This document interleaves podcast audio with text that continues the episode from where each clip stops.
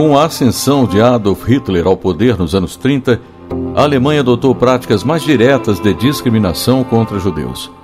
Para retirar direitos civis e humanos dessas pessoas, o governo nazista publicou leis, decretos e regulamentações. Na tentativa de escapar da perseguição, muitos judeus alemães buscaram refúgio em outros países. Mas isso não os livrou da ação do nazismo. Em 25 de novembro de 1941, o 11º decreto da Lei de Cidadania do Reich determinou que todo judeu que vivia no exterior não podia mais ser cidadão alemão e perdia a nacionalidade. Além disso, com a perda da cidadania, as propriedades seriam confiscadas pelo governo alemão. O Estado criou escritórios regionais para administrar os bens domésticos deixados para trás, incluindo os daqueles que foram assassinados nos campos de concentração. Propriedades e itens pessoais foram leiloados, vendidos ou distribuídos conforme a vontade do governo. Os primeiros decretos da Lei da Cidadania do Reich entraram em vigor seis anos antes, em 1935. O texto definia que somente pessoas de sangue ou ascendência alemã podiam ser cidadãos da Alemanha. Dessa forma, os judeus eram considerados súditos do Estado.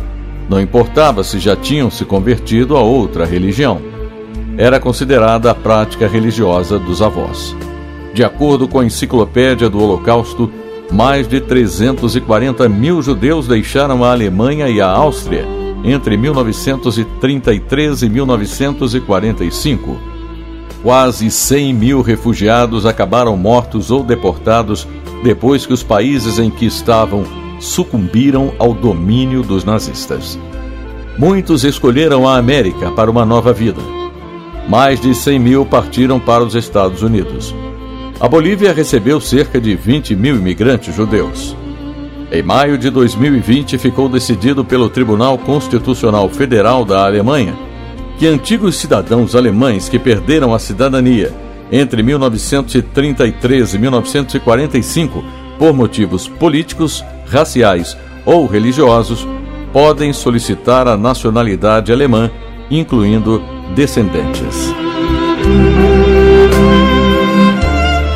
História hoje, redação Beatriz Evaristo, sonoplastia Messias Melo, apresentação Gilson Santa Fé.